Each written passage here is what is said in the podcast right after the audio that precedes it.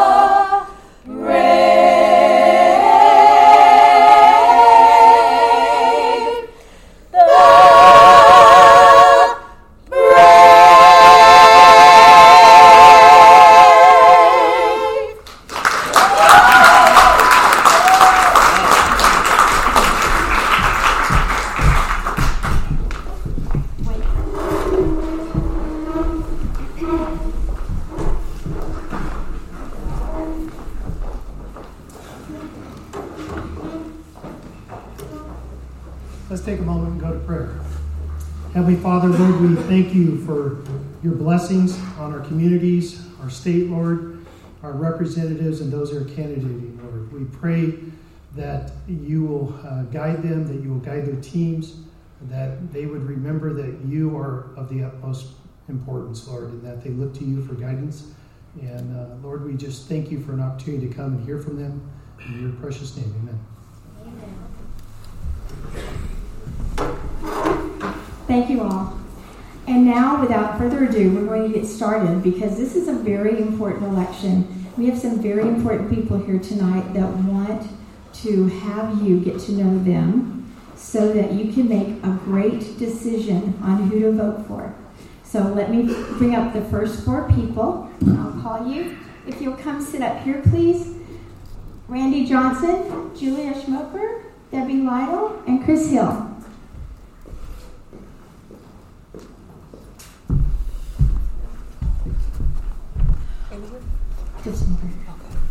What we're going to do is we're going to have six minutes to listen to each candidate. I wanted to have a genuine amount of time where you could get to know these people. I want you to notice how enthusiastic they are, how they're determined to do what's right for us, and I want you to be able to make the best judgment. And then after they get through with their six minutes, then Stephen Callis, who's the president of Constitutional Texans, will ask questions of the candidates, and then we'll bring up the other four candidates at that time. So, oh, hi. uh, so we will, we will start now, and we're just going to let y'all come come down. Julia? Okay. You're on. Hello, good evening. Woohoo!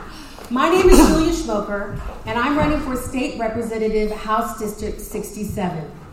First off, I am a patriot and not a politician. I know that many of you probably don't know who I am, so I'm going to tell you a little bit about who I am. I uh, live here in Princeton now, just north of the town. We've had a ranch just east of Blue Ridge for almost 50 years, but I grew up in Dallas. I went to Richardson High School, then I went to SMU, then I went to McGill in Montreal, and then I went to the University of Minnesota in Minneapolis. That's my joke. Uh, don't worry, they, they know. but um, I have uh, my degrees are in music education, and those ladies did great. Uh, but then I did a 180 and I joined the Army. In the military, I was a public affairs specialist and I served on a CBRN mission, which is chemical, biological, radioactive, nuclear, environmental disaster. And luckily, nothing happened here. so here I am, and I've been living all over the United States. I've lived all over Canada and Europe, and I have seen the uh, ravages of communism. I studied abroad when I was young in uh, Czechoslovakia and East Germany. And I have lived with the shortcomings of socialism in Germany, Austria, Canada. But I've always come back to Texas, and Texas knows how to do things right. Everywhere I've lived, there's always disaster, the economy's going poo poo. But here in Texas, it's not. That's not to say that some people I know that they, they have suffered, but not in other places. Texas has a good economy. We've got a strong business ethic. But I see a lot of things changing. And that is why I'm here. Because this is not the America I know. This is not the Texas that I know. We have a lot of people coming from the north, the south, the east, the west. And our borders have never been secure. They've never been secure. We need to get in there and get a governor who's going to be serious about securing the border. I support securing the border and legal immigration. But another thing that sticks to me is our property taxes going up. They're never going to go down. I don't think that property tax elimination is a pipe dream, and I'm, I'm going to make it a thing to happen. We need to own our property, not rent it. There are plans out there that we know Allen West is in favor of and Huffines. We know that it's not ideal, but what is ideal is owning your property second, uh, second right, uh, second uh, amendment for gun rights. I'm in favor of that. I think red flag, red flag laws are uh, a bad thing. Being on a list is never good. But don't go after the gun. Go after the individual. And have you noticed that we've got a lot of Karens going on of all ages? We have unstable people. When I was young, you could drive around in your pickup truck with a gun rack with a rifle People weren't acting like this. People have lost their minds. It's not an accident, it's by design. Who here has heard of social and emotional learning? Okay, I am a product of it. I had to sit in school and listen to that. But because I traveled so much and had that uh, wonderful communistic experience, I didn't buy into it. I am so glad. Um, social and emotional learning is a lot of things, but one of the things it seeks to do is destabilize the individual. The powers that be are interested in destabilizing our families, our religion, our children. Um, who knows? I, I know that y'all probably have heard about the uh, books in in uh, Prosper. There were 82 books that had pornographic and obscene material. Sexualization of the children is a big deal, destabilizing. We have to have school choice. This problem isn't going to go away anytime soon. I love my, my son. I love his teachers. He loves his teachers. But I don't know what's being taught. School choice. But for other people, maybe our district is great and awesome, and I hope that it is. I think that it is. But n- not everyone else is having that, uh, that happen. Anyway, I am I'm here and I'm standing up. I I'm standing up because I can't sit down anymore. Someone has to take a stand. And there have been people who have been neglecting their duties to us. And I'm standing against that. And it's scary, but I'm still standing. And I keep coming to places like this, and I'm still standing and I'm still talking because I'm trying to fight for me and I'm trying to fight for you. I'm wanting to represent us. And I want to go down to Austin and represent us. Not some big PAC, not some bizarre corporation. We're the corporation. I'm ready to listen to you. I've already heard you. I've seen you, and I know that you are upset, angry, and frustrated. I am too. So vote for me. Vote for Julia Schmoker, House District 67. Thank you.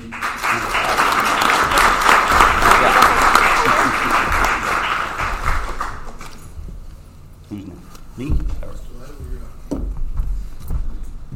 All right. I uh, apologize, but my wife and I haven't been feeling all that great this week. so if my voice uh, cracks up a little bit, sorry about that. Want this up a little bit? All right. Let me see if I can. How's that? A little better? Um, anyhow, so I'm, I'm here. My name is Jeff Lytle. I'm uh, speaking on behalf of my wife, Debbie Lytle. She's running for district clerk of Collin County. Um, and uh, just to give a little background on us, um, you know, we're, we're like a lot of y'all. We, we, we just been sitting on the, the couch on the sidelines watching what's going on with, with America. Uh, we're seeing America seems to be going off the rails, and we're not happy. We're not happy at all.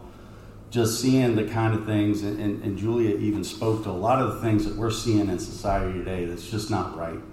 And, um, you know, so we, we are frustrated, um, just ready to do something to make a difference out there. Uh, my wife and I, we prayed about it. We said, what is it that we can do? I don't know what we can do, but we're going to do something. Uh, so we jumped in the game and we started block walking um, with our local elections. Uh, we, we live in Allen, and um, that, that really kind of opened my eyes when I started seeing some of the people that were already in on the uh, city council, on the school boards, that kind of thing, and the kind of agendas that they were promoting. Um, I felt like if it wasn't going to be us, who's it going to be? Nobody's stepping up. So uh, I was very glad to see my wife. She decided to, to step up and run for district clerk because she sees that she's uniquely qualified for the position. She has over 16 years' experience in records management. She used to work with uh, National Institute of Health and uh, actually worked with some blue ribbon panel uh, uh, groups that would send their projects and, and, and, and report up to Congress. Uh, she currently is the uh, records management officer for Plano ISD over all 90 plus campuses and administrations. And uh, she's very, very well versed in, in dealing with records management. And that's basically what a, the, the district clerk's job is. Is they're the custodian of the record for the district courts. Um, they also deal with the jury uh, pools and uh, a, a, number of other functionality.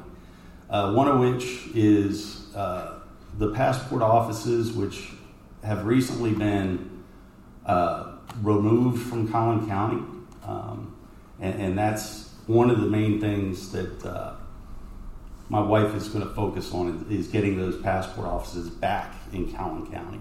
Um, it's it's over a million dollars of revenue that we lost uh, due to uh, in, improper uh, relationship there. Sorry, I'm not stepping up to the mic. Um, anyhow, so uh, why we're running, I think, is more of a personal reason. Is we feel like we just want to contribute back to America and do what we can do, and um, you know we're here to just like a lot of you, just frustrated and ready to, to get America back on track, and. Um, if, if you could uh, come out and, and, give your vote for Debbie, uh, Debbie for district clerk for Collin County, uh, I appreciate your vote. Thank you very much.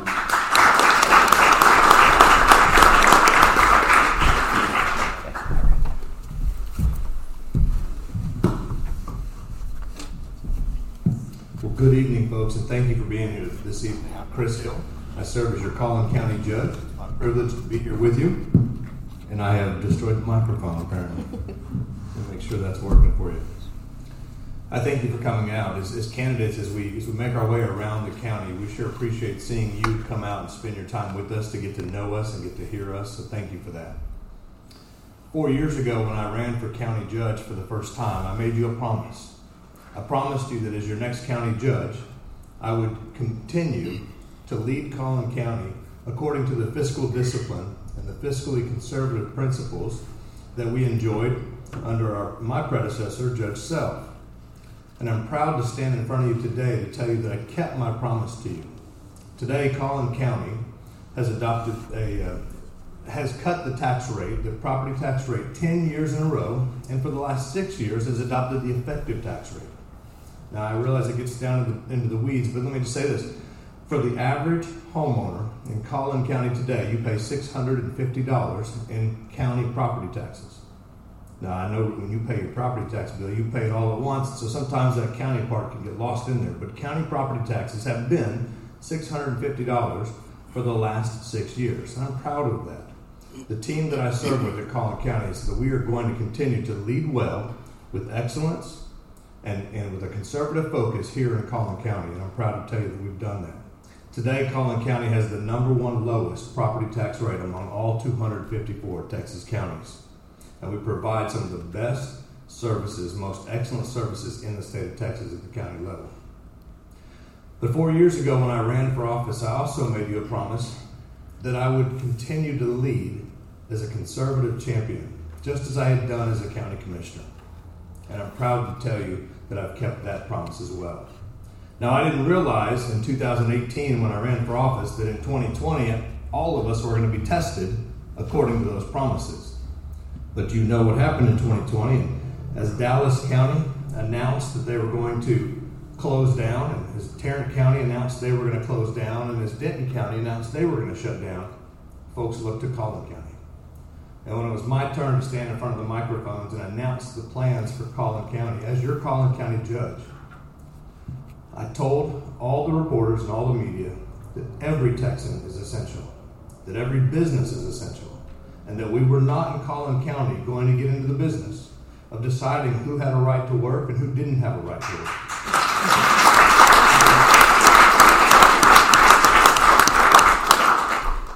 And I just felt from my core that that is not what you elected me to do to decide and make lists of who gets to work and who doesn't. Because, quite frankly, if the government can tell you you don't have a right to work, you've already lost your rights to life, liberty, and the pursuit of happiness.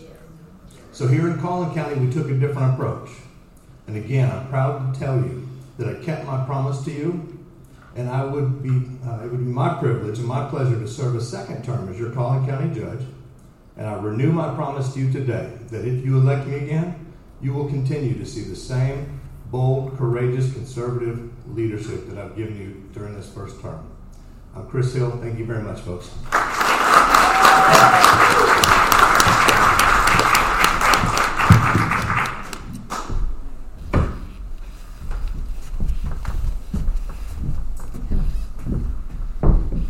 Good evening. My name is Randy Johnson. I am running to serve you as your next judge of Collin County Court at Law Number 5. And let me say right off the bat, because I get this question all the time, are you running against Chris Hill? No, I am not. That would be foolish. It is a completely different job. It is a county court at law, it is a general jurisdiction court. Thank you for being here today, and thank you for this opportunity to speak. It is an honor and a privilege to have the opportunity to speak to you. I appreciate your time and your attention. And before I tell you a little bit about myself, I do want to say hello to my wife here, Kelly Ann. If y'all have been poll greeters the last couple of elections, you would have seen her out there delivering snacks and water to the poll greeters.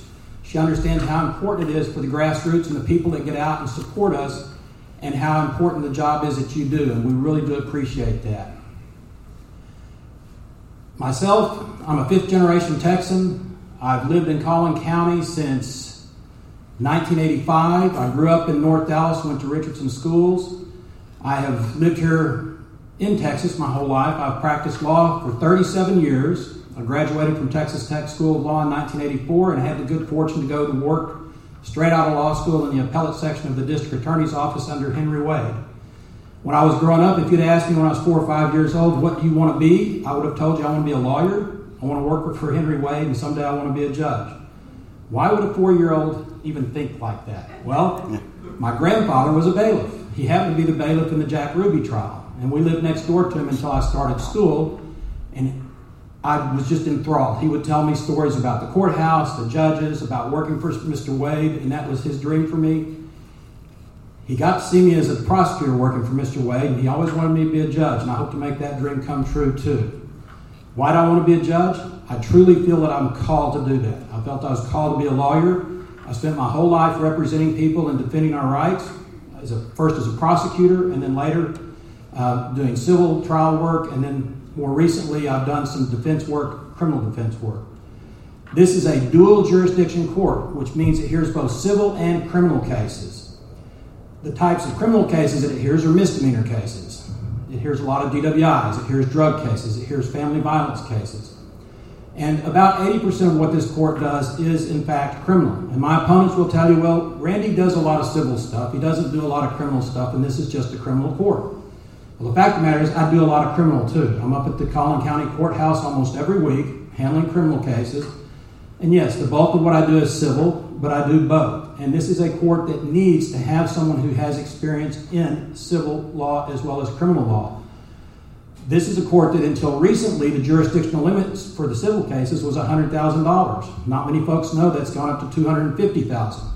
What that means is with our exploding population is more people that used to file cases in district court are going to file civil cases in this court to take advantage of that higher uh, limit on damages and because a lot of folks feel that it's quicker and easier to try cases in county court.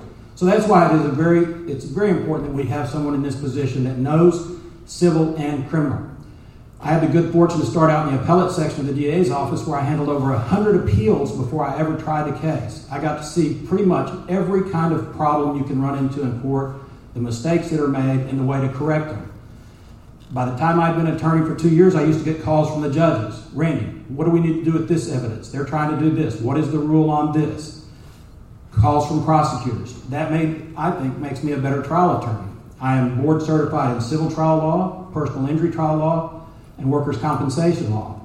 There are less than, I think, 100 attorneys out of the, I forget how many attorneys we have in Texas, I think it's 195,000, it's a lot.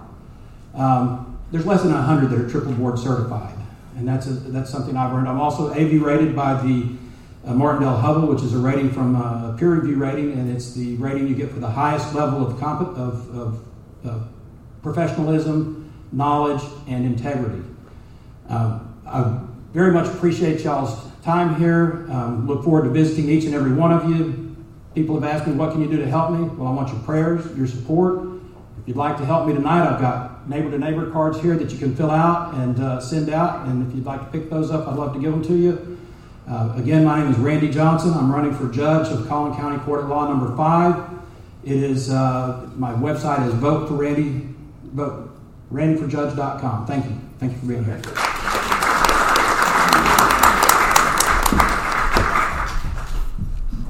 Thank y'all so much. Now we're going to have questions. So we'll go in the same order. You'll come up and. Reverse.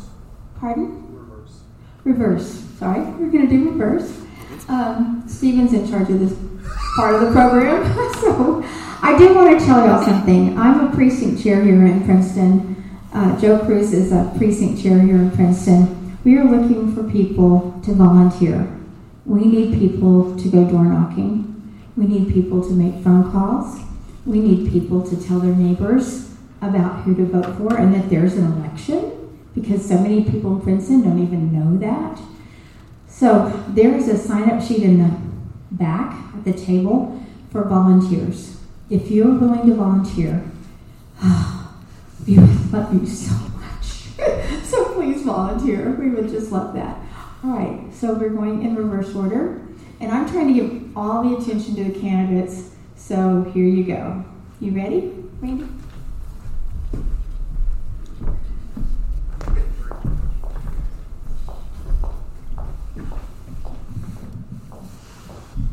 Randy, can you hear me okay? I can hear you okay. All right. So, being that you're running for judge, you really can't answer too many questions. So, question number one Who would be your judicial hero or the person you would model yourself after? Well, my judicial hero would be Antonin Scalia because he Scalia because he never abandoned his core beliefs. He believed in strict construction of the Constitution. He believed in gun rights. He believed in personal rights, and um, I don't think you can find a better uh, model. But what he did was appellate law, and what I'm doing is trial law. So I would try to model myself after him in that I would keep my core values and base my decisions on the law as it's written and not let, uh, legislate from the bench. Okay. The next one is both easier and harder for you. Okay? Describe yourself in five words or less. Hardworking, is that two? That's two. Hardworking, dedicated, um, knowledgeable. I know the law, and um, I believe in the rule of law. Thank you. You're relieved. I really. Well, thank you very much. And I just want to shout out for the precinct chairs. I've worked as a precinct chair. I worked with Stephen on the rules committee. They do a great job, and it's it's wonderful what y'all do, and I appreciate your time. That's it. Thank you. You got Thank you. that.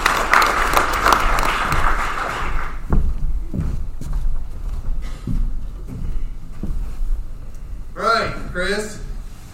Tell me, what are the core functions of county government?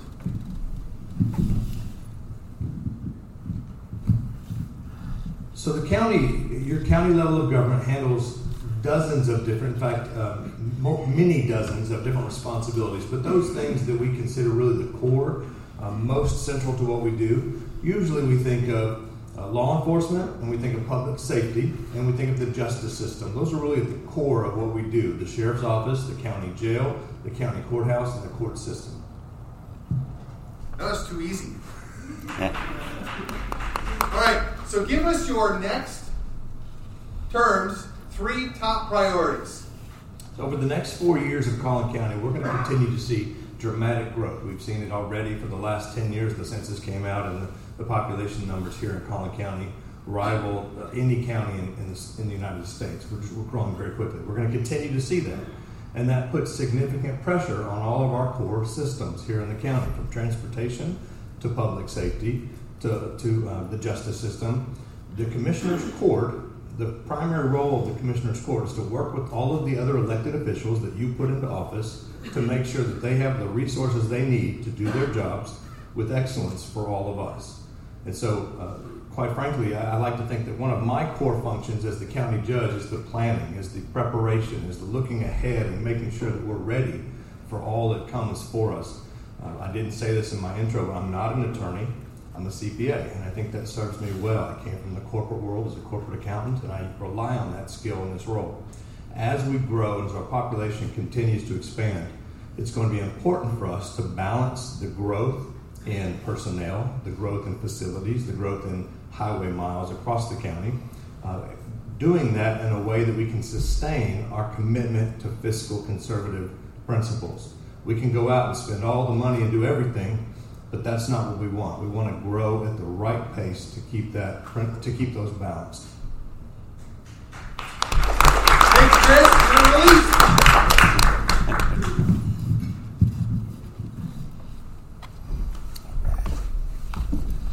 All right, Mr. Lytle, you get to step in for your wife. So why don't you tell us her three top priorities if she were to win? Um, again, I'm Jeff Lytle. I'm speaking on behalf of my wife, Debbie Lytle. Uh, she's running for district clerk of Collin County, and her top three priorities are uh, number one, we would like to get the. All right, I'm going to do what Chris does here. Sorry. Number one, we'd like to get the uh, passport offices back to Collin County. Yes. And, uh, all right. Uh, the next thing, too, is, is uh, we want to look at uh, you know, seeing what kind of efficiencies we can gain in that office as far as, you know, that uh, Chris had spoke to the number of the, the growth that we've had in Collin County. So uh, we also have to look at, you know, how we're going to manage that uh, department as we grow. So uh, that, that's another uh, emphasis there.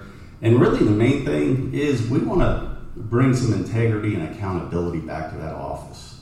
Uh, quite honestly, uh, we've had some uh, problems there with, um, you know, people, uh, I guess, have, lost some trust in the current district clerk there as far as the employees and um, as, as far as, uh, I guess, showing up for work, that kind of thing. So, uh, to let you know, my wife, she is a very hard worker and she is very accountable and um, she will she wouldn't expect anything out of her employees that she wouldn't expect out of herself let's put it that way so uh, anyhow those are the three main things okay next question okay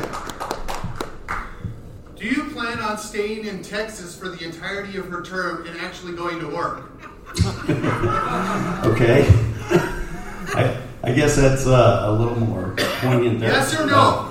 Yeah, yes or no. So yes, uh, we plan on staying in Texas. Uh, we we uh, my, all three all three of our kids were born here in uh, Allen, and uh, we had a short stint. I took a job back on the East Coast, and we got back here as quick as we could. let me tell you, we we have no desire of leaving Texas, and we plan on on uh, you know staying here and and as far as showing up for work. Uh, that, that's absolutely, I think that's the main thing right there. So, all right, I appreciate it. And again, Debbie Lytle for District Clerk. Thank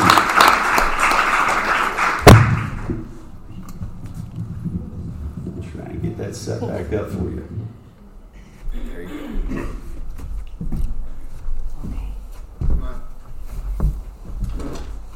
Julie, you won't get so lucky. Uh, as you may know, I got to moderate a debate a week or so ago with the uh, candidates for 61. So I'm going to give you some of their questions.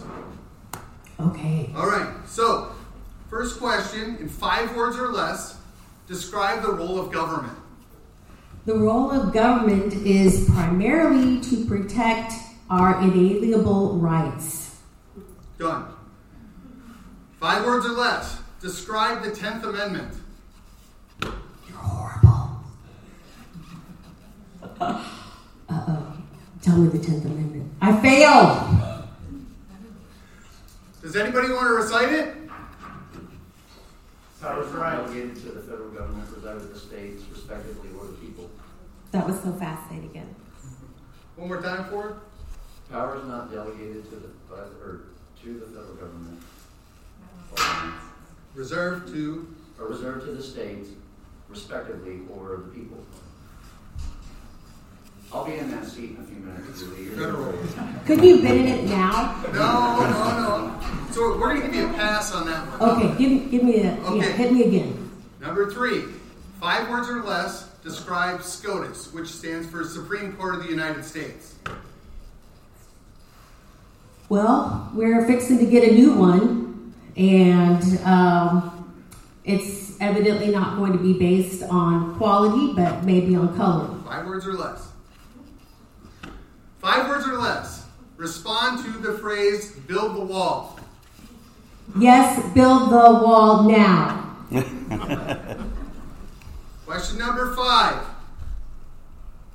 I'm going to give you more than five words, but the supremacy clause, how is it applied? And I'll, I'll make it even simpler. All federal laws are supreme to all state laws. Some federal laws are supreme to some state laws, or very few federal laws are supreme to state laws. So, what you're asking me is In your opinion, the supremacy clause, how would you, which one of those three best describes the function of the supremacy clause? the last one. Okay. Now we go to yes, no. Question number one Do you believe Governor Abbott exceeded his constitutional authority? Yes, I do. Vaccine. Ma- One more. oh. Number two Will you support full constitutional carry? Yes. Number three Will you support replacing the Speaker of the House? Yes. Number four, will you support allowing a referendum on a vote for Texas? Hmm. In case you're not aware, a referendum is non binding and would take place in the Republican primary, and it gives the state legislature a way to hear what the people of the state think that vote in the Republican primary. I would be curious to look. What would a Texit look like? But I would want to know what would that actually look like, So, and what's going to happen. Oh, yes or no question. Okay, I would. yes, okay. Number five, would you vote for a Speaker of the House that would place Democrats in committee chairmanships? No. Number six, would you fight to take back control of the Alamo? Yes. Very good. Thank you very much. You are released. Thank you.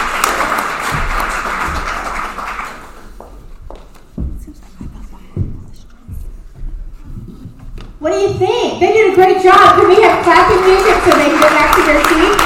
Thank y'all so very much. Great job. and now we have dessert. We have the U.S. Congress. Guys, this is a big deal. I know y'all know who Van Taylor is. And I know that you know about the faux pas he has committed.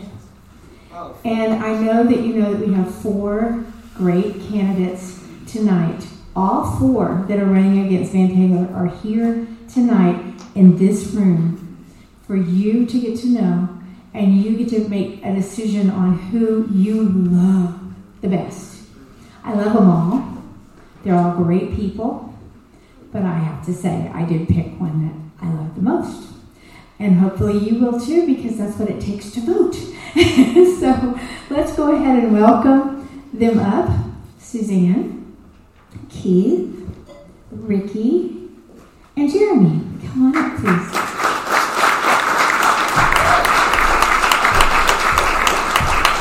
I'm going to let them do the very same thing because I don't want to take any extra time that we have. We have to get out of here by 8.30, so I'm being very cautious with our time.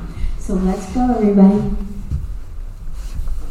We'll start from left to right, Are you sure? six minutes each. Okay. And you guys are going to keep me on time, right? He's the timer. The timer's right here. I'm going to be softer. I've got one too.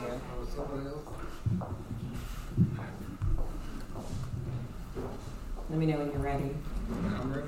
Good evening, everybody, and welcome. Thank you to Miss Cindy Darland, to Joe Cruz, and to everybody. You guys have made a big commitment to be here tonight. We greatly appreciate it. Again, my name is Suzanne Harp, running for U.S. Congressional District 3, as everybody up here is. I'm a sixth generation Texan on my mother's side, and my dad came to this country from Athens, Greece, after enduring the Second World War and the tyranny of communism. He taught the six of us kids to love and respect this country. He also taught us to be mindful of a government that oversteps its bounds. Those lessons in communism sound eerily similar to the gross government overreach we see coming from Washington today. And like most of you, I'm a God fearing patriot, and I don't want to be the generation that loses the republic. Over the last year, we have endured a fraudulent election, never ending unconstitutional mandates, gross government overspending, and the total abandonment of our citizens and allies in Afghanistan. What we need is a congresswoman willing to fight for our liberties and the Constitution. A congresswoman not afraid to go toe to toe with Nancy Pelosi or the establishment. A Washington outsider with a proven track record of solving complex problems. Currently, I'm the Vice President of Strategic Accounts for an investment bank specializing in mergers and acquisitions. With my background in building business, growing revenue, and negotiating contracts, I'm uniquely qualified to help us solve the problems of this district and our country. However, I am most proud of being married to Bill. We have our three kids here today. We're missing one, he's at home. We homeschooled and raised them right here in Collin County. I will bring solutions to border security, energy independence, a check on government spending, and a stop to those gross government mandates. With all that said, we have so many issues to cover tonight, both locally, here, domestic, and of course, foreign. I want to invite all of you guys to look at our website, suzanneforcongress.com, and also Facebook and Twitter. We're going to have a lot of meet and greets so we can get more meaty into the details. But I'll jump into a couple of them tonight with you. Number one, I think we're all feeling the economy right now, and it is really disgusting. We have inflation up 7%, which we have not seen since Jimmy Carter.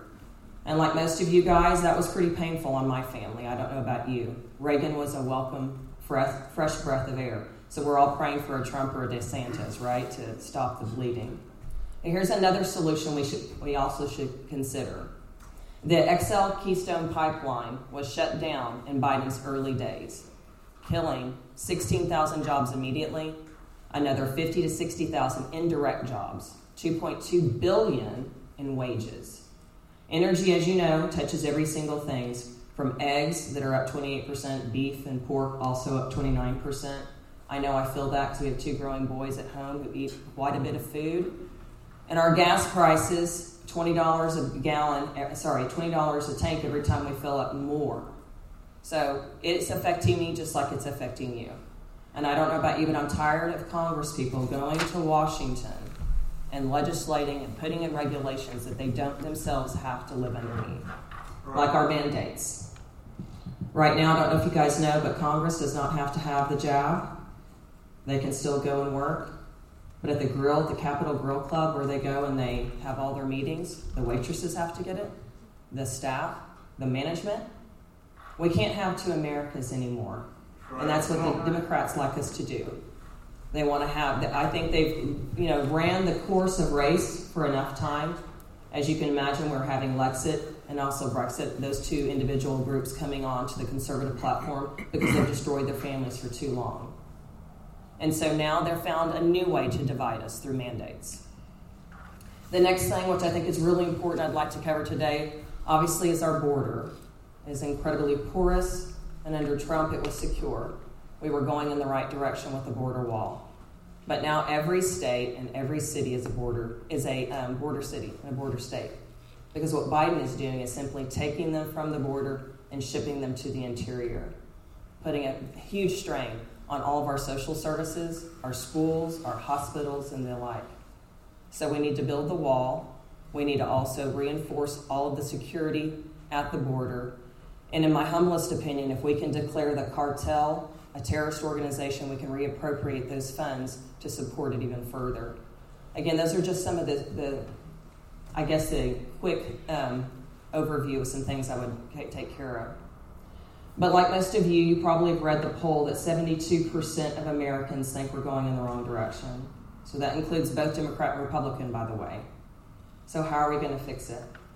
Do you remember when we had the Tea Party movement and we were told that if you just send Republicans to Washington, we'll get rid of Obamacare? But we still have it. And the only thing we got rid of was the mandate. So, right now, as all of us travel around to some of our 36 amazing grassroots clubs, we see conservatives coming from California, Colorado, Oregon and the like. And they're saying we're fleeing to Texas, and it's our hope. But heck, when we got here, what's going on with the schools? What's going on with the border? Have we lost our mind? Where else are we going to go if we don't have Texas? You know, what are going to go to Florida next? I mean, we might, right? So the solution is to make sure you send a true constitutional conservative to Washington.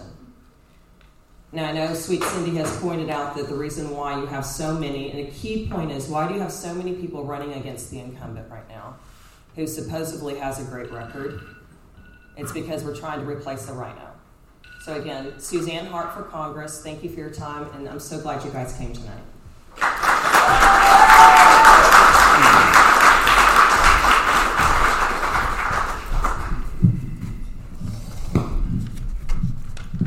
Hello, everybody. My name is Ricky Williams, and I'm also running for Congress. To unseat. To unseat Van Taylor, uh, a, a Republican RINO establishment, a member who uh, traveled off to Washington, D.C., and left us behind. Uh, a little bit about myself. Um, I'm the oldest of uh, five kids, born and raised in, uh, in Oak Cliff, uh, from a, a blue collar family. My dad was a truck driver and drove a drove an ice truck. This thing is little here. Uh, drove an ice truck, uh, and I worked with him from the time I was in the in the second grade. Uh, in fact, Randy uh, Henry Wade signed my hardship license uh, so I could get my hardship license when I was uh, 15, 15, years old, so I could drive an ice truck down 635. worked with my dad from the time I was from the second grade through high school. After high school, I worked in the oil fields of North Louisiana as a roughneck to put myself through college.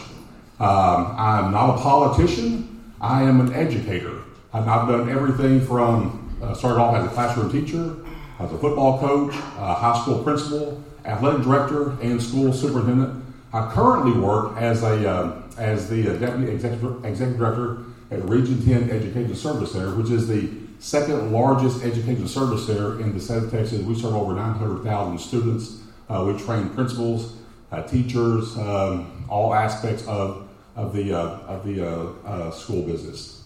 So um, I was um, uh, I finished my coaching career at the largest high school in East Texas. I was very very fortunate to move right from right from the classroom into uh, campus administration. Uh, give you a little insight into some of the achievements that we accomplished working as a team from the from the from the teachers and the full administration I inherited a campus that was on the state's PEG list. PEG is Public Education Grant. What that means is, is that your, your, your state accountability scores were so low that students could leave your campus and transfer anywhere that, that, that they wanted to. Well, through, through using conservative principles of hard work, uh, personal responsibility, personal accountability, and pull yourself up by your own bootstrap, we turned that campus around within one year we went from a low, a low performing campus to the state's second highest rated campus, which at the time was called a recognized campus. We did that two years in a row. The third year, we were an exemplary campus, which is the state's highest rated campus, and we did that four years in a row. Keep in mind, all of that was not because of, of anything special, because there is no silver bullet in learning. Uh, there is no special program learning. We're always trying to find something new, something, something unique but it's all about hard work. And we turned that campus around based on conservative principles. I then became a school superintendent, and we used the very same principles as, uh, as we did at my campus. And within one year, every campus in the district was exemplary, and the entire district was exemplary. And all of that is just based on conservative values, conservative principles. Um, so, uh, why am I running for Congress? I'm running for Congress because we no longer have a conservative voice in Collin County. Van Taylor turned his back on us. The year was 2020, or in the year 2020, uh, when, when uh, Seattle was being burned, uh, Kenosha, Wisconsin was being burned down, um, Portland, Oregon was being burned, statues and monuments were, were being toppled, uh, Antifa and BLM uh, were destroying this country our congressman said nothing. Van Taylor says nothing about everything. He does not stand up for us. He does not stand for our conservative values. And not only that, uh, during that fraudulent election, that put an illegitimate president in office, Van Taylor certified Joe Biden. Not only did he certify Joe Biden, he legitimized that election uh, in, in his own eyes. Uh, he can't gaslight us. We know that that election was stolen, but once again, he turned his back on us. He is not representing us. When he voted for the January 6th commission and then voted to, state, to, to take those statues and monuments down out of the Capitol, the end result is, is the very same thing that what BLM and Antifa did. They took down monuments by pulling them down, but he voted to take down those monuments. He does not represent us. He does not represent me, and that's why I'm running for Congress to, to be your conservative voice in Washington, D.C. So, Patriots, I need you to join me uh, to get Van Taylor out of office. Thank you.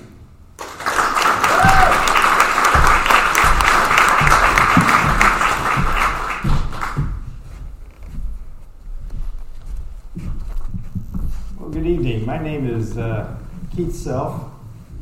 I, like everyone up here, am running for the 3rd U.S. Congressional District. Um, I was in the Army for 25 years. I was your county judge, predecessor to Chris Hill, for another 12. But we're running for the 3rd Congressional District. And I want to discuss everyone up here is running for the title of U.S. Representative. That's the title of our job. Our job is to represent you. Now, I see some military folks in the audience, and I will tell you the military really understands who we represent. There's a hat back there from Desert Storm and Iraqi Freedom. Uh, on my lapel, I wear a couple of things that represent what I represented for you my master parachutist wings. And the the one above that is what we call the triple canopy pin. Uh, the Special Forces Green Beret tab is on top, followed by the Ranger, followed by the Airborne, and then the, then the Special Forces patch. I wore that on my left sleeve. On my right sleeve, I wore a combat patch from the 82nd Airborne Division. Also on my right sleeve, I wore the U.S. flag when I was overseas. We are running to be your representative. That's the job. I don't think, and I will tell you a story about a state level official. When I said there were four of us challenging the incumbent, Van Taylor, he said, hmm, that's a clue. And it is. I'm running, I want to emphasize the first mission, obviously, is to defeat the incumbent. Because the second mission won't happen if you don't accomplish the first. The second mission I want to emphasize is I am going to take a stand against the moral insanity in our nation. I've got a list that's uh, well over a dozen long. Right at the top is gender modification, chemical or physical. Men and women's sports, men and women's bathrooms. I have to tell you, we worked for years in this country to develop Title IX so that women's sports would have equal footing. We have destroyed Title IX in one year. That is more insanity. Then move beyond those beyond those few to the weaponization of the federal government. That is not the mission of the federal government, and it is moral insanity for them to call us domestic terrorists when we stand up for our children. It's moral insanity. We can go on down to the border. Let me tell you, when you go to the border with Joe Cruz, as I did in September, you'll learn a lot. The guy was a New York cop for a while. He understands what's happening down there. He's a great guide. Uh, we had some great uh, people show us the border. It's moral insanity what's happening on the southern border, folks. The human trafficking, the sex trafficking, the illegal drugs, to include extremely dangerous fentanyl manufactured in China coming across the southern border. It's moral insanity. So the things that catch our attention most are moral insanity in our nation. How about our election integrity? Folks, if we don't get a handle on our election integrity, It doesn't matter who's up here, who's running for office. It doesn't matter who you vote for. Everyone in this room would be irrelevant if we don't get a handle on our election integrity. This is serious business because most people we talk to say, well, Washington is lost. We've got to concentrate on the state. Folks, I don't think Washington is lost. If we send a person, and I'll just tell you one story about representing you. The Commissioner's Court had eight hours of testimony when we reformed the pension plan. Eight hours. Most of the private citizens, almost to a person, were on the side to, of what we were doing. Do it. We need the reform. We must have the reform. And yet, for eight hours, we sat there and listened to our citizens, and then we made the reform. That's the kind of person you need to send to Washington because it is a swamp, folks. But my second mission after defeating the incumbent is the moral insanity in this country. We've got to put God back in the square. We've got to have revival in this country, and I will be a voice for exactly that. Thank you very much. Peace out.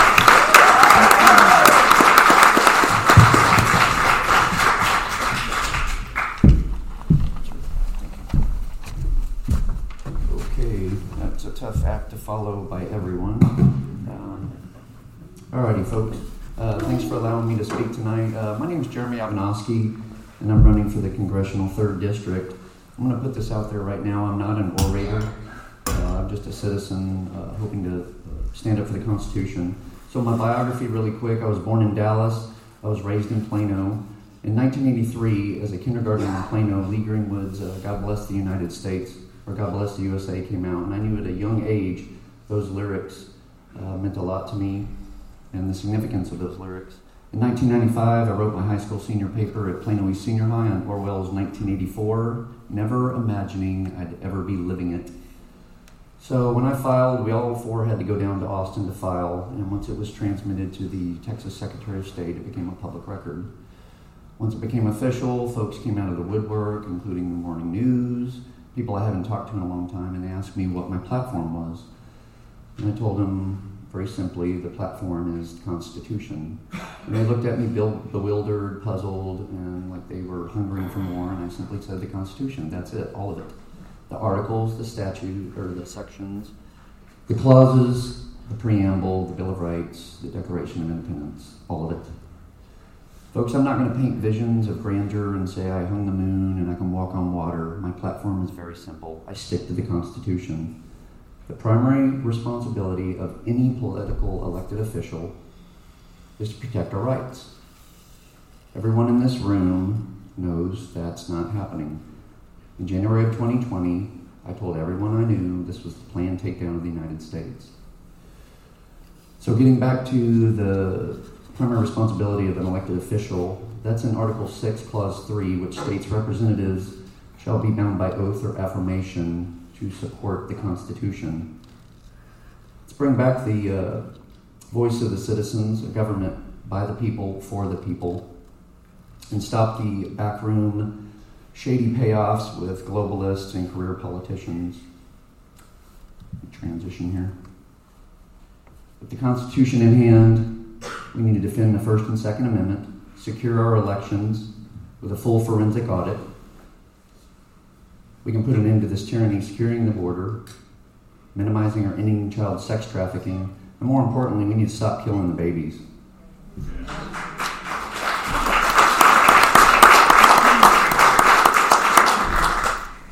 Some of us attended the uh, Laura Trump event in Allen last night, and she made reference to this. This is good versus evil, folks.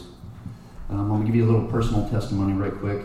Um, I'm a 21 year flight attendant with a large airline here in North Texas. For 13 of those years, I served as a Texas peace officer, and I swore an oath to protect, preserve, and defend that Constitution. And I applied that Constitution on every single citizen interaction, traffic stop, warrant service, call for service, prisoner transport, and even bailiffing the justice of the peace court. Folks, the illegal tyranny saturating our country has a remedy. It's in my hand. We just need to protect and defend it. The forefathers paid a costly price on our behalf so long ago. Is it still working? I got a question for everybody. Are we going to stand by and allow our freedoms and rich heritage to be taken away in yet another stolen local election? It's time to get our third district back into the Constitutional Rehab Center and get us on the right course. If elected to Congress, I will push or champion a full repeal of the 1934 National Firearms Act as it's unconstitutional. I'll fight for the preservation of rights for each individual citizen to remain sovereign, and I'll continue fighting and speaking for those who cannot defend themselves. Stop killing the children and the babies. How can God bless a nation of murderers? Today's a day of choice, folks. Choose wisely, use discernment, because what we decide today will affect generations to come long after we're gone. Make no mistake, we're in this position today because of weak and corrupt people.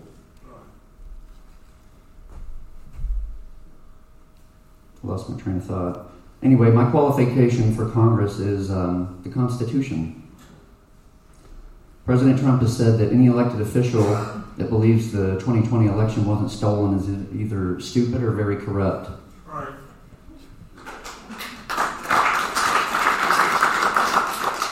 Quote President Trump again this isn't just another four year or two year election. This is a crossroads in the civilization of our society, whether or not we take our government back. My name is Jeremy Ivanovskis. I know I'm not a good public speaker, but I'm getting better as I keep doing these things. Anyway, I'm asking for your prayers, your vote, and your support. Uh, we can do this together and make America great again. Help support me today and know your vote won't be wasted on me. Thank you again for coming out and making me feel at home. The best is yet to come, and Trump won.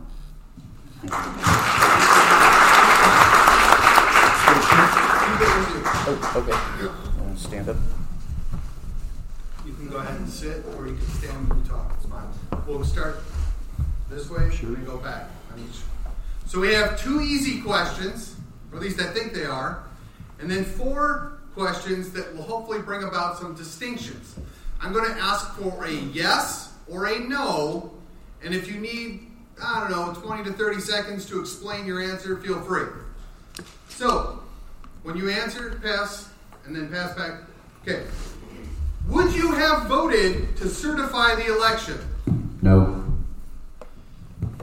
No. The state legislators asked for 10 days to simply review their electors. No. No. Question number two Would you have voted to investigate the January 6th incident? No. And I, no, and I would shut it down. Sorry. No, I would not. No, I would not. No, I wouldn't. Especially knowing that there was info- FBI infiltrators, Ray Epps, um, corrupt Capitol police officers that put the barricades down and let people in, and there were provocateurs in the uh, in the crowd. Okay, first question that will hopefully get some division since you're all so similar. As you may know, we're involved in several wars that were never declared. So instead of doing that, a former congressman once recommended that we use the idea of issuing a marque and reprisal letter would you support using that as opposed to getting involved in another undeclared war? I believe marquees, marks of, or letters of marque are mentioned in the Constitution, and in order to go to war, Congress shall declare war. So, like President Trump, I was against the Iraq invasion. Did I finish the question? Okay, next. You didn't say yes or no, but I think we got the gist. I'm against. Uh, I'm an isolationist. Uh, we don't need to be meddling in the affairs of others. So, would you use letters of marque and reprisal when dealing with terrorists or something that doesn't require a war or an undeclared war? Man, I hope I don't hang myself on this. I'm gonna say yes.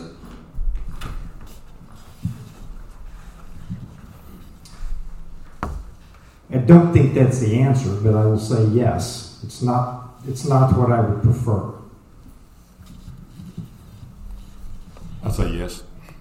I would say yes. And just like Jeremy, I'm not. Uh, I'm not an advocate of, going into uh, someone else's country, uh, uh, and I was not in favor either of going into um, Iraq uh, under under false pretenses. I don't think we need. I think we can uh, support Ukraine. I don't think we need to be um, uh, sending our military into the, uh, into that country uh, and risking our, our our sons' lives. I would say yes. I'm going to bring something a little bit home to you guys. My children brought it to my attention. Of course, I already knew it. Their whole life, the only thing they've known is war. And so I remember when Blake and Haley were really little and the planes hit the World Trade Center. And they were probably too little to remember that, but that generation's tired of it. They're really, really tired of it. We need to reinforce our values as Americans, reinforce America First values, so that, as Laura Trump said, if we don't start teaching them the right way, they will not fight for our country later. Right. Question number four. Would you support auditing the Federal Reserve? Yes. I'm an M&A. Did I tell you all that? Yes. As a minimum, yes. Uh, yes, audit the Federal audit the Federal Reserve, full repeal of the Sixteenth Amendment, bring back a gold-backed standard to the money supply. You guys are constitutionalists. I can keep going. I think you used your time. okay. Next one. Hopefully, we'll get a little different answer this time. Would you support repealing the Patriot Act? Yes. Can I? Well, 20 to 30 seconds to expand. yes, because it was jammed down Congress's throat. They didn't even read the bill. Right. I'm trying to. Yeah. Yes, it's like many bills. Uh, it it had a good intention, but it has been corrupted and used now against American citizens as opposed to why it was we were originally told that it was passed. Yeah, I have to agree with Keith. Uh, the uh, I, think when it was uh, first passed, uh, we felt like that that was necessary to to have our uh, different uh, agencies being more more coordinated. But they have turned the those agencies against the citizens, uh, and so yes, I would be totally in favor of that. Yes. Sorry. Yes, I'm totally in favor of um, repealing the Patriot Act. So some of our founding fathers said, you know, a good law can be judged whether it is um, still good, whether you have a good leader or a bad leader. So the Patriot Act has proved to be a bad piece of legislation. It is being we are now weaponizing the DOJ against our pay, against our parents and our patriots. So yes, I would agree to that. All right, maybe we'll get a different answer. Would okay? There was a court case where the Supreme Court determined that if there were to be a state that would like to leave the union at some point in the future, that Congress has to go along with that.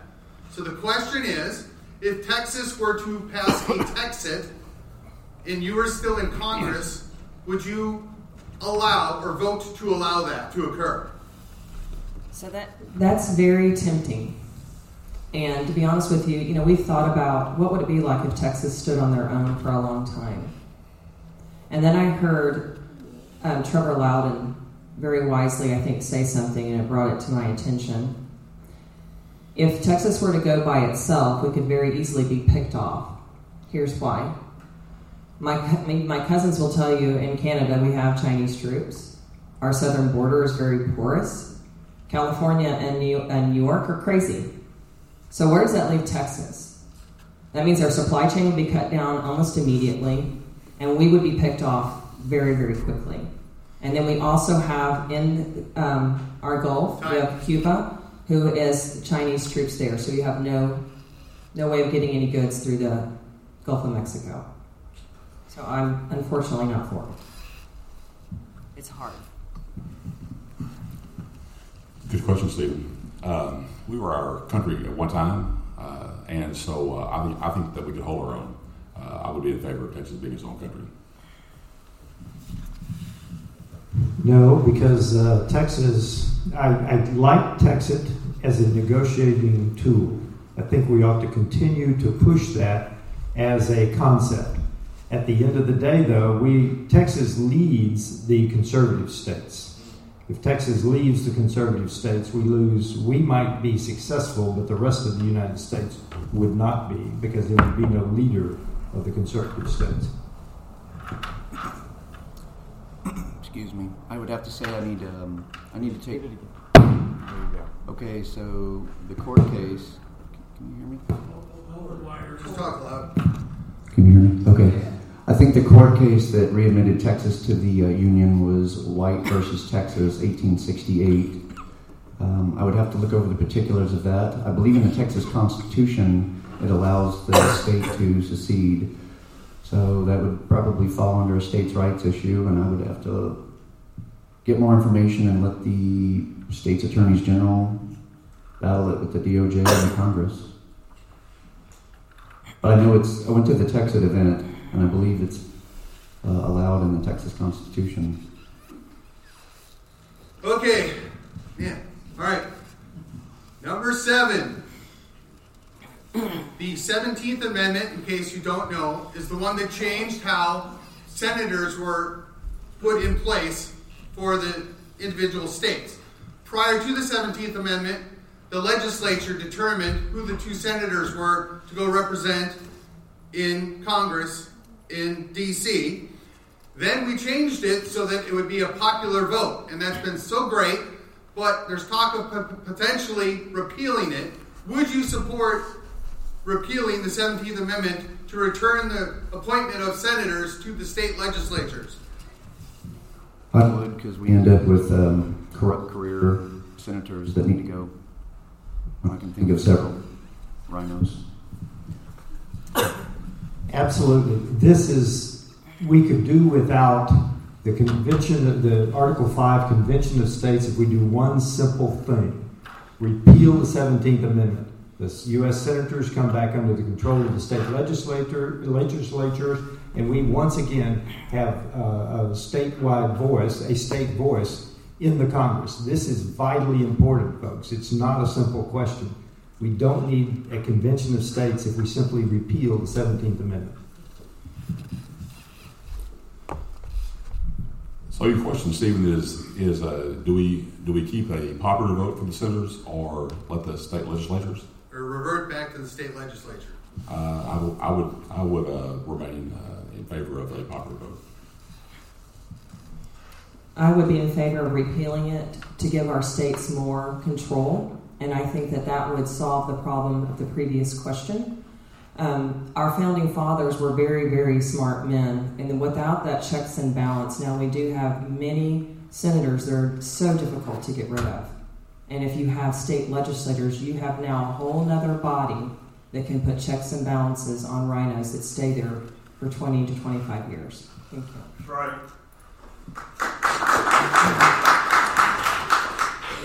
Well, fortunately, somebody else brought up another issue that might be interesting. Okay. Would you support a convention of states? Yes, no, or 10 to 15 seconds perhaps. Why or why not?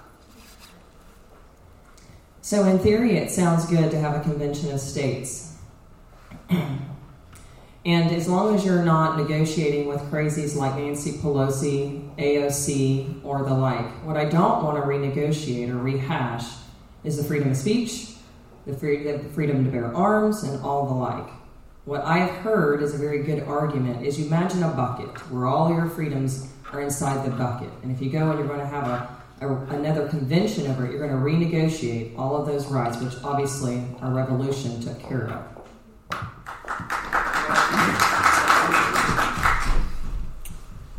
I would be in favor of a uh, convention of states, and the reason is that our federal government uh, continues to to exceed its power. Uh, the the the power comes from people through the state to our federal government, uh, and I think we've got to uh, curtail the ever encroaching influence and power of our federal government. There are both liberals and conservatives, very conservative conservatives, on both sides of this issue. Uh, this is a, an issue, and I fall to the side of I don't trust the Convention of States, and I've heard all the arguments. that people say it would be controlled and 30 the, the, the states would have control over what was discussed in it. If we don't follow the Constitution today, why would we follow the Constitution in the conventional uh, Convention of States? I think that it is dangerous. But we ought to keep talking about it. Judge, Judge Self brought up a good point. Uh, he doesn't trust the Con- Convention of States, but it is in the Constitution. We have to stick to the Constitution, but we need to flush out the corrupt politicians at the state level. That's right. Okay, last question. It's kind of not fair because you already answered it. Oh, so it's a freebie, right? Yes. Or I get an A. Or... Would you support the repeal of the NFA, which is the National Firearms Act? Oh, I'll be championing it if you send me to Washington, folks. I mean, does everybody clear on the NFA, the 1934 National Firearms Act? It's what banned the Thompson machine guns and the importation and the transportation and all that. So now when you get a class three weapon, you have to get a $200 tax stamp from ATF, and it takes you like 10 months to get your legally owned uh, firearm. So yeah. I one of the Democrats, I think it was uh, Biden, said uh, there's no way we'll ever have a revolution in this country again because we can't. We no one will ever match the military. Uh, this is one of the reasons we'll never match the military. Absolutely. So the answer is yes. I'll tell you what, I'm uh, always impressed with, uh, with Jeremy. He's like a, a college prof here at Pittsburgh. Yes, mainly because it would make my children very happy that they could add to their arsenal. Okay. Um, but I'm not. But yes, I would. That is the uh, conclusion of my questions. Uh, Miss Cindy Darling is going to take back over. Thank you all.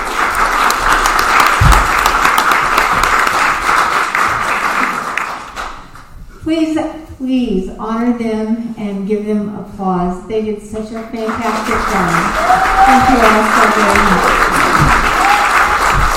Thank you for your honoring them.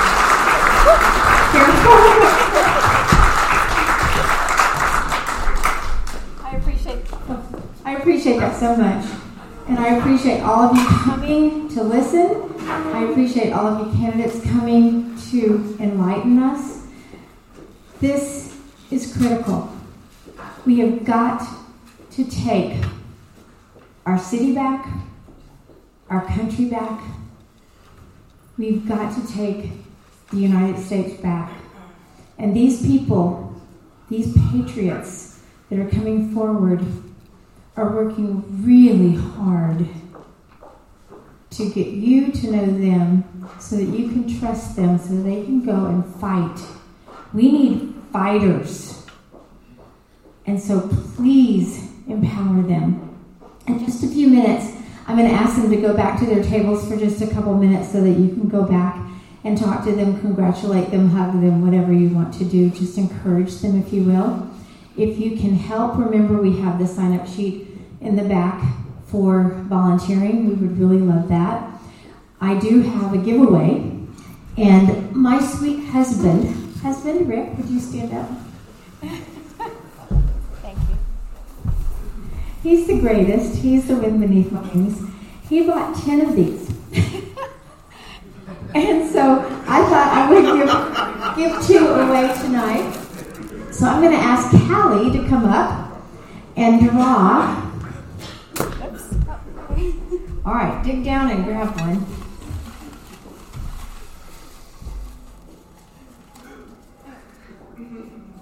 This one. There you go. All right. Keith Self.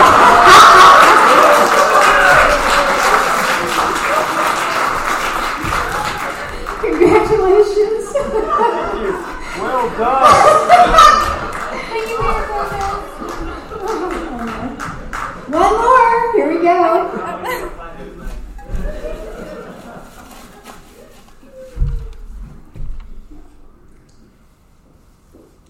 That Sin?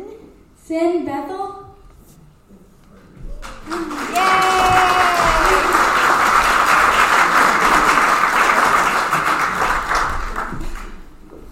Congratulations! That's awesome. He's folding it for you. It's good to see you too. While Steven's on stage, would you please give him a great big round of applause for the great job he's doing? You're amazing. We love you. Thank you so much. I don't know what those candidates do right now. And now we're going to conclude by God Bless America. So if you would all stand, please. Hallie Bittner is a voice student of mine. I teach voice and piano, and she is amazing. So she is going to sing God Bless America and ask you to join her as she sings.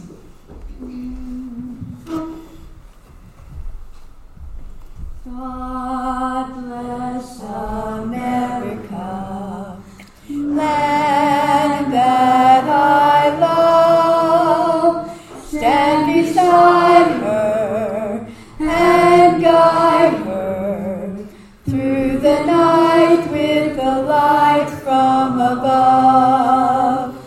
From the mountains to the prairies to the oceans white with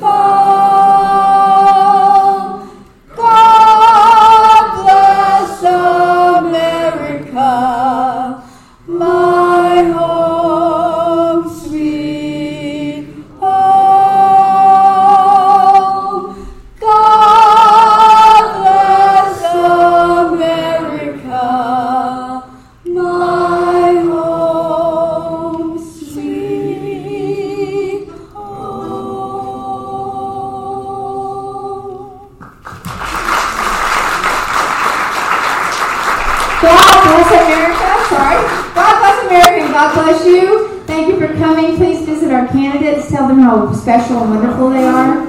And uh, I'll see you again next month. We do this once a month.